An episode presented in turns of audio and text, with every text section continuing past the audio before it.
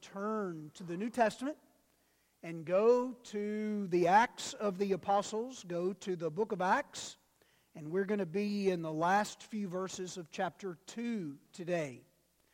Uh, while you're turning there, just a reminder, you will notice a basket of baby bottles. This is a ministry that we do every year to support uh, Hope Women's Services, or you may know them also as Save a Life. And so what we do is that we take these baby bottles, we put our change in them, uh, or uh, other bills, whatever the Lord puts in your heart to give, and we bring these bottles back next week and place them right here on the altars. You can pick up bottles at the end of the service today from this basket. There are bottles in the foyers and uh, also in the Welcome Center. There are bo- bottles in our Bible study classrooms. Please take a bottle and support this wonderful ministry. And let me tell you just briefly why this ministry is so important. In 2019, right at 42.4 million pregnancies ended in abortion worldwide. 42.4 4 million. Right here in the United States, four out of every 10 babies, four out of every 10 are killed by abortion. There are over 3,000 abortion deaths every day. Now, somebody may say later, Pastor, this is a political issue, and we shouldn't be dealing with political issues from the pulpit. I might graciously suggest to us today that this is anything but a political issue. It is a spiritual issue. Why? Because it is an Imago Dei issue. It is an image of God issue. And so, therefore, we pray. I, I pray that God will move on the hearts and minds of leaders to overturn Roe versus Wade. That is my prayer. It is my prayer that God will continue to raise up organizations like Hope Women's Services and Save a Life to help people understand that that little heart that is beating in the womb is a life created in the image of God and is worthy of life and love and care. And so I just want to encourage you today please take a bottle. This is a great ministry, and it's a way that all of us can be involved. Take a bottle, um, put whatever you want in it. You can put a check, uh, you can put uh, dollar bills. I'm sure they'll take them. Uh, you can put change and bring those bottles back next Sunday, and let's give a love gift uh, to Hope Women's Services. Uh, you will also note in the bulletin that next month we are hosting a marriage conference. We're going to be hosting it at our Eagle Point campus, and um, it is going to be February the 7th and the 8th. And um, um, Paul Tripp is going to be leading the conference. It's called Habits of a Healthy Marriage. So if you're young married, old married, uh, if you, matter of fact, I might say this if you're old married, you've probably picked up some bad habits, right? So you want to lay those down and exchange them for good habits. Uh, the cost is $50 a couple. That includes uh, a meal on Friday night, all of the materials. It includes breakfast on Saturday morning, all of the materials. It includes childcare if you need it.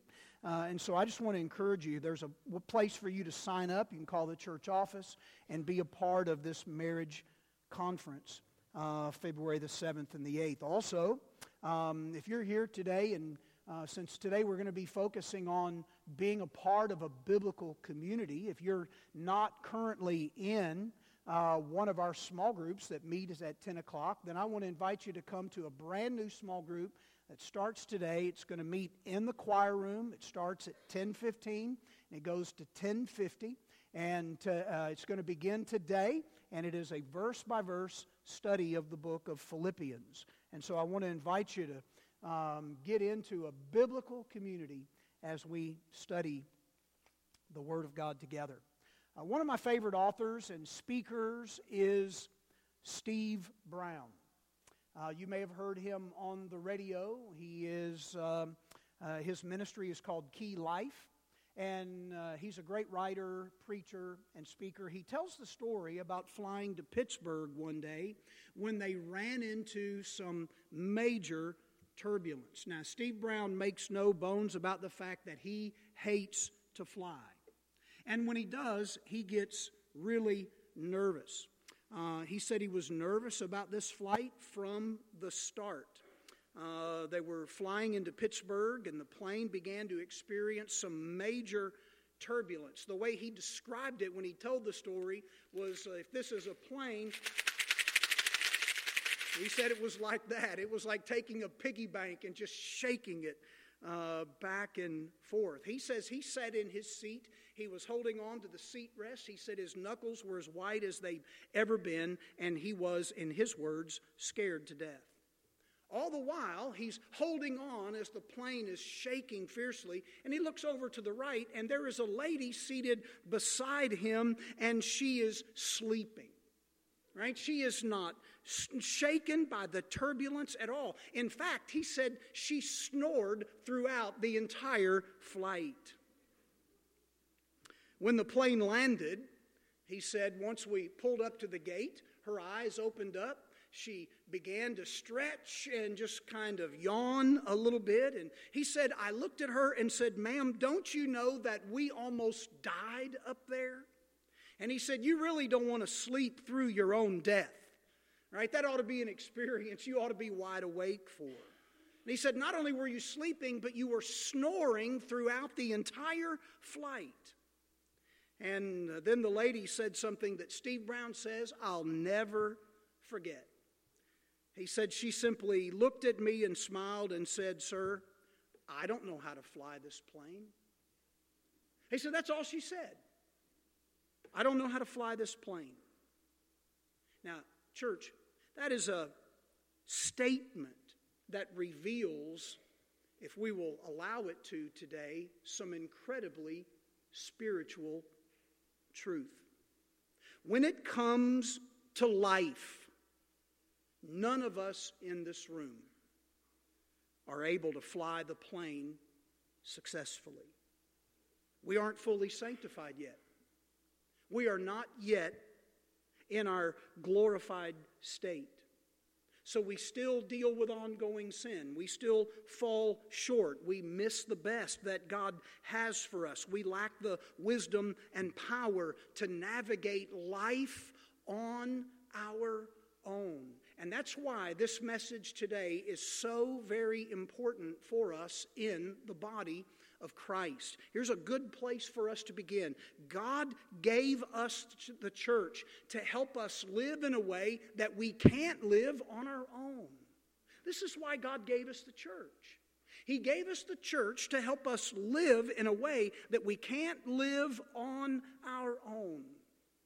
Now, as we are walking through this year of preaching called The Gospel Above All, last week we asked the question if the gospel is above all, what should the church be about? And last week we talked about the importance of beholding God in worship right? From Second corinthians chapter 3 that when the veil of unbelief is lifted when we hear the gospel of jesus christ and we know what jesus christ has done for us in dying for our sins being raised from the dead exalted to the right hand of the father one day coming again for us that when we turn from our sin and place our faith in Jesus Christ alone, the veil of unbelief is lifted away, and the glory of God, right, is manifest among us.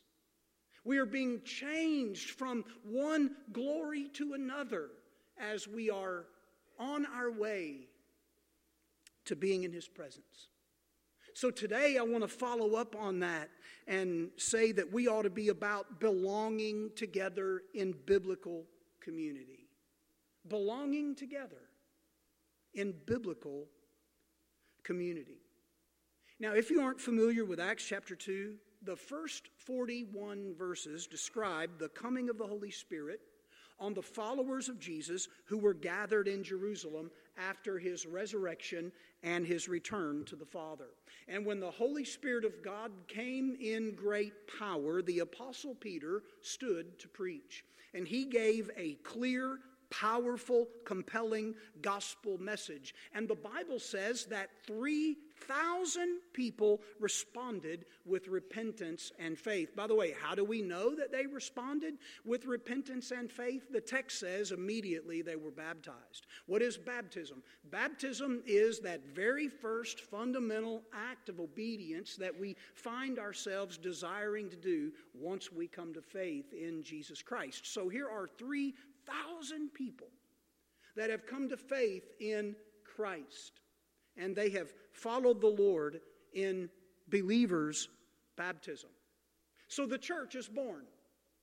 And here is this new church with no pastor, no constitution and bylaws, no sanctuary, an incomplete Bible, right? The New Testament isn't even compiled yet. And yet, here we see them functioning like a spiritual family. Why? Why do we see them immediately functioning like a spiritual family? Well, when Jesus in Matthew 16 told us that his agenda was to build a church, right? That the gates of hell would not prevail against it. When Jesus talked about building his church, he wasn't talking about a building. He wasn't talking about institutions. He wasn't talking about clubs. He wasn't talking about organizations. He was talking about family. The year that I graduated from high school, one of the most popular songs on the radio was a song by a group called Sister Sledge. And the song was simply entitled, We Are Family. Now you know how old I am, right? We are family. And friends, that's how we should see the church. That's how we should look at the body of Christ. By the way, this is sometimes the reason why you'll find me on occasion getting a little riled up if I see another believer criticizing another believer on social media right? And I don't really care what the issue is, right? You don't ever criticize a member of your family publicly, right? My wife waits till I get home to rebuke me, right? That's a good thing. We're family, dear ones. Look around at the people around you, those who are here today that had power this morning, and even those who didn't. These are your brothers and sisters. We are family.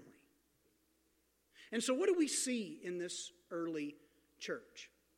In verse 42, it says, And they devoted themselves to the apostles' teaching and to the fellowship and to the breaking of bread and to the prayers.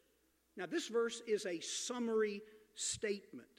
And then the rest of chapter 2 is really elaborating on it or bringing it out in more detail. You can look at it this way. If you're a Star Wars fan, right, in Star Wars, when the movie starts, the first thing that happens after the dun, dun, dun, you know, the, the, the Star Wars sound is the great big words, you know, that come across the screen right? It's a, it's a summary statement of kind of where they are. And then what happens? It zooms in on a planet. Uh, well, that's what we have here. Verse 42 are those giant words going across the screen, and verses 43 through 47 are simply elaborating on it in greater detail. So, if we know anything about the early church, if we know anything about this early family of believers, we know that they were a devoted group of people. They were devoted. The text means they were continually devoted. They were dedicated, they were committed. A steadfast, single minded devotion to a certain course of action. I love basketball, as you guys know. And uh, what's always amazing to me when I watch a game is it's late in the second half and the players have been running like crazy for almost a full game and it's near the end of the game and um, they're breathing heavily and all of a sudden there's a foul and it's a really hard foul, and yet that player can stand on that free throw line when the game is on the line and make those free throws almost automatically. And how do they do that? By continual devotion to their task. They do it over and over and over. Parents, can I ask you today, what would your kids say that you are devoted to? If you sit down at lunch today with your children and they were seated around you and you just ask the question, um, what would you say that we are devoted to? What would they tell you? Notice the very first church was committed to four things. They were committed to truth, right? They devoted themselves to the apostles' teaching. And by the way, what were the apostles teaching? They were teaching um, the rest of the New Testament. Uh, they were teaching about the life of Christ. They were teaching about what Jesus said, what Jesus did, and why it matters in their lives today. They were devoted to right teaching. They were devoted to right truth. They were devoted to growing. They were devoted to maturing. Right? A few years ago, you guys will remember, we used to start every service reciting together the Apostles' Creed. Why did we do that? So that it could be sunk into our hearts who we are as the family of God and what we believe. In fact, I'd like for you to do something um, for, for me today. I'd, I'd, like for you to stand to your feet. And together, um, we're going to remember and recite together what the apostles taught. This is the Apostles' Creed. Remember, the word creed comes from a Latin word that simply means I believe, right? We believe. It's called the Apostles' Creed, uh, not because the apostles wrote it, but it is a third or fourth century creedal statement that is based upon everything that the apostles taught. And so that's why it's called the Apostles' Creed. We would summarize it in the gospel and say that it is the statement of our belief in Jesus Christ. So let's just recite it together.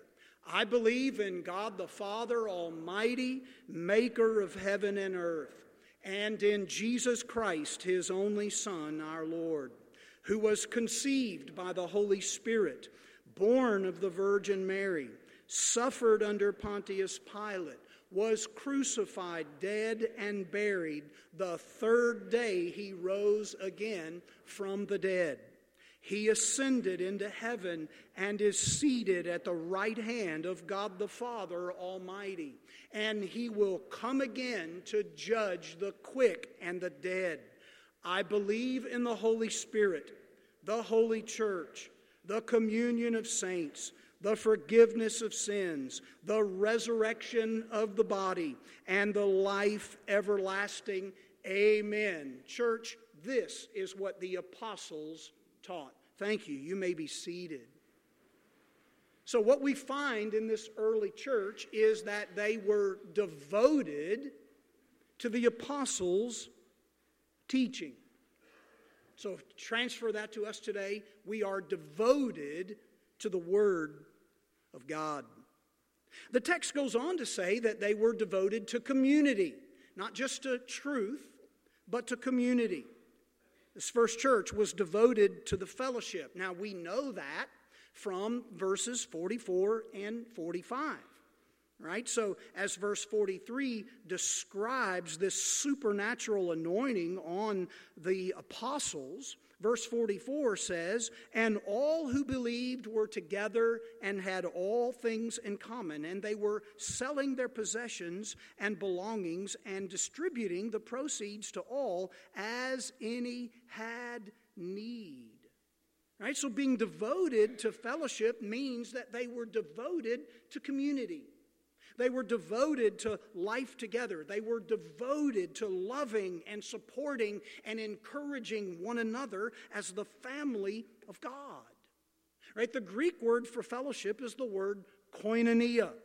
And this is a word that is not found in the Gospels. In fact, here in Acts chapter 2, this is the very first time this word is used in the New Testament. And it simply means that which is common or commonness. Right? In fact, in the New Testament, the common, ordinary language, Greek language of the day, was called Koine Greek. Right? It was a common language among the people of the day, the street language of the people. So that same word is then transferred to the body of Christ, and we understand it that the early church, when they were devoting themselves to truth, they were also sharing together the things of Christ. So they were devoted to truth, they were devoted to community, and then they were devoted to fellowship. Right? They were celebrating what they had in common. They began to know and love one another. Right? And so this is the image of community. This is the image of koinonia. That they began to, to know and to love one another. Here are 3,000 people, mostly strangers to one another, prior to them coming to faith in Christ. They didn't know each other, but now they have something in common. Jesus. I mean, look around. I mean, we come from different places. Right? We have people from South Korea. We have people from Honduras. We have people from the great state of Kentucky. We have Alabama and Auburn fans gathering in the same room. Why? This is why. We have something in common, and that's Jesus.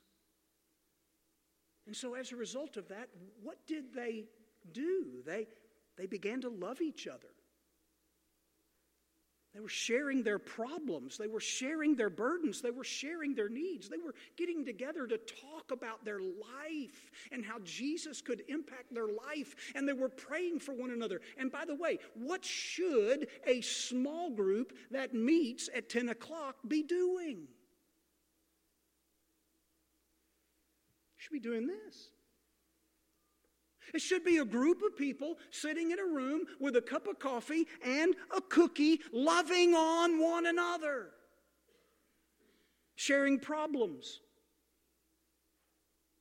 being so open and vulnerable with one another because of the sameness, the commonness that they have in Jesus Christ, that they just share their heart. Hey, I need you guys to pray for me today. I'm struggling. Hey, I need you to pray for my family. Hey, I need you to pray for a child. Hey, I need you to pray for my parents. Hey, I need you to pray for a friend. This is community. Loving each other, sharing problems, sharing burdens, sharing needs, getting together to talk, getting together to study the Word of God, getting together to pray. What does it mean to belong together in community? It means that this is the kind of fellowship that God always intends for the body of Christ. Listen to me today, dear ones. Jesus Christ did not die on the cross and resurrect from the dead to change your life and then tell you, okay, go out into the world and do it on your own. That's not the picture of the New Testament. The picture of the New Testament is a group of people that belong together, uh, Christians sharing one another's lives, Christians sharing one another's thoughts, Christians sharing one another's problems, Christians together bearing one another's burdens. I would tell you, by the way, this is not optional. this is essential to the life that God has designed for you to live. You cannot do it alone. So they were devoting themselves to truth and they were devoting themselves to community. They were also devoting themselves to love. Notice the next phrase there in verse 42. Not only did they devote themselves to the apostles' teaching and to the fellowship, but they devoted themselves to the breaking of bread. Now, this expression, the breaking of bread, is used in the New Testament to refer to a common meal, and it's also used to refer to the Lord's Supper. So, the common meals in the early church were called love feasts. Right? They were agape meals. They were love feasts. Uh, um, they were fellowship meals shared by Christians in the early church. In fact, the phrase love feast appears in the book of Jude, right, right before Revelation. So you can read it in Jude, verse 12, when Jude talks about uh, false teachers who have crept in to the believers' fellowship pretending. In other words, they were wolves in sheep's clothing. And this is what Jude said. Jude said that they were blemishes at your love feasts right? So your agape meals.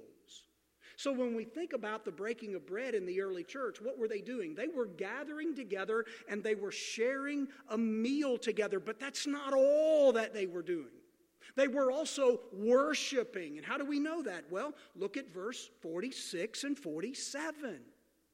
Right? Verse 46 says, day by day, attending the temple together and breaking bread in their homes. They received their food with glad and generous hearts, praising God. They were worshiping together in their homes. They were praising God and they were having favor with all the people. By the way, why did they continue attending the temple? Because Jesus Christ had changed their lives and they wanted people who were wrapped up in a works righteousness system to know it. That's why I think they continually went to the temple. So that every time you write something from Isaiah was read, they could stand up and say, Hey, it's about Jesus. he did it, He lived it. He's the Messiah. Here are these verses in 46 and 47 that speak of praise and worship, which tells me that the Lord's table was celebrated as a part of a larger community meal. So I, I believe when they gathered together uh, for the breaking of bread that it was a love feast. It was an agape meal that they shared together. And at the conclusion of that meal, they started to worship. And their worship led them to the Lord's Supper. So when they gathered, there was a sameness among them. There was a common ground among them, and they knew it was because of the cross of Jesus Christ. So they were devoted to truth, they were devoted to community, they were devoted to love. Fourth, they were devoted to prayer. Greatest asset of any church prayer. It expresses complete dependence on the Lord for our worship, our guidance, our preservation, really for, for everything. In the Greek, it literally reads, and in the prayers. So I think it's talking about private prayer, it's talking about family prayer, it's also talking about corporate prayer when they gather in worship. By the way, what is the end result of devotion to truth and to community and to love and to prayer? I want you to notice something. I want you to look at verse 41. Look at the preceding verse and the end of the verse in this passage of Scripture quickly. Right? Verse 41 those who received his word were baptized, and there were added that day 3,000 souls. And then look at verse 47. And the Lord added to their number day by day those who were being saved. Notice that there is a key word in these verses. There's a key word in verse 41, and then it's repeated again in verse 47, and it is the word added. The Lord added. The Lord added. What happens when believers are devoted to the things that God has designed for our lives? What happens when believers are devoted to the gospel? And as a result, they're devoted to truth and to community and to love and to prayer. What happens? The Lord adds to his church. That's what happens. They knew that it was all about God and His gospel, and so they were devoted to God and His gospel. Let me wrap this up. My time is, is about gone. I know that community is messy and sometimes hard. I mean, it is. People sin, leaders fail. In, fact, if you look at the New Testament, it's really not a story of an ideal church where everything worked perfectly all the time, is it? I mean, in Ephesus, they had lost their first love. In Galatia, the churches of Galatia had allowed another gospel to creep into the life of the church. And don't even get me started on the mess that was going on in Corinth. Don't picture the New Testament church just a few years after the death and resurrection of Jesus as an ideal setting where everything worked perfectly all the time. It didn't. And it doesn't. Let me tell you what you see. What you see in the New Testament is a group of Jesus followers spreading his love and his gospel in spite of their brokenness. That's what you see. They worked together to overcome obstacle after obstacle after obstacle. Perhaps you will recall that years ago, the Associated Press told the story of Tammy Harris of Roanoke, Virginia. Tammy uh, Harris began at the age of 21 looking for her biological mother. She looked for over a year and could find nothing that would point her to her biological mother. When she lived in Roanoke, uh, she, she worked at a convenience store. She had been working there for about six months. One of the uh, workers there at the convenience store, a co-worker, was a lady by the name of Joyce Schultz. Come to find out, Joyce actually only lived about two blocks from Tammy. And they were working together at this little convenience store. And Joyce happened to overhear Tammy talk about this search for her biological mother. And she tried and tried and just couldn't find her. And so Joyce said, You know, that's really interesting because for 20 years I've been trying to find my daughter that I put up for adoption. And so their conversations just kind of lingered. They would talk about their searches and how they always came up empty. And one day they just decided for fun they would bring their birth certificates so that they could compare notes. And there in a 7 Eleven in Roanoke, Virginia, Tammy Harris and Joyce Schultz discovered that they were mother and daughter. Associated Press says that when they looked at the birth certificates, they looked at each other. Tears started pouring down their faces. They grabbed each other, they embraced, and they embraced for the longest time. The article in Associated Press actually concludes uh, Tammy Harris saying, it was the best day of my life. Dear ones, every week we rub shoulders with people whom we barely know when we come here and behold God in worship. I just want to encourage you to look around because the people that are here who are believers in Christ Jesus, they are your dearest relatives. Because you are family now, and you will be family in heaven forever and ever and ever and ever. So, can I just ask you today? Are you experiencing biblical community? Have you found your place of where you belong in the body of Christ? You say, Well, Pastor, I'm just not sure how to start. Start today. Start right now, today. There are Bible study classes throughout this building starting at 10 o'clock Actually, they started a minute ago. There's a new one down in the choir room. Right? Come and find your place with a body of believers who want to be devoted to truth and to community and to love and to prayer. Let me close by leaving you with this. I believe with all my heart that Christians need community now more than ever. In our fast paced culture, we have lost biblical community. We live in a time where technology allows us. Just had a conversation with a guy this week. Technology is his church.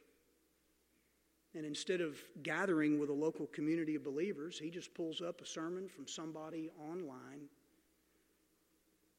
And there's his connectedness.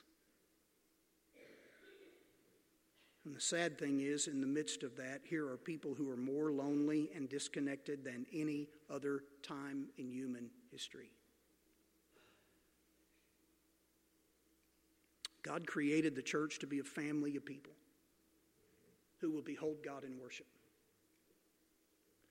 And God created a family of people who will love and care for each other and grow in their relationship with Jesus. And it's called belong together in biblical community? Are you belonging in a biblical community? If not, please, I beg you, start today.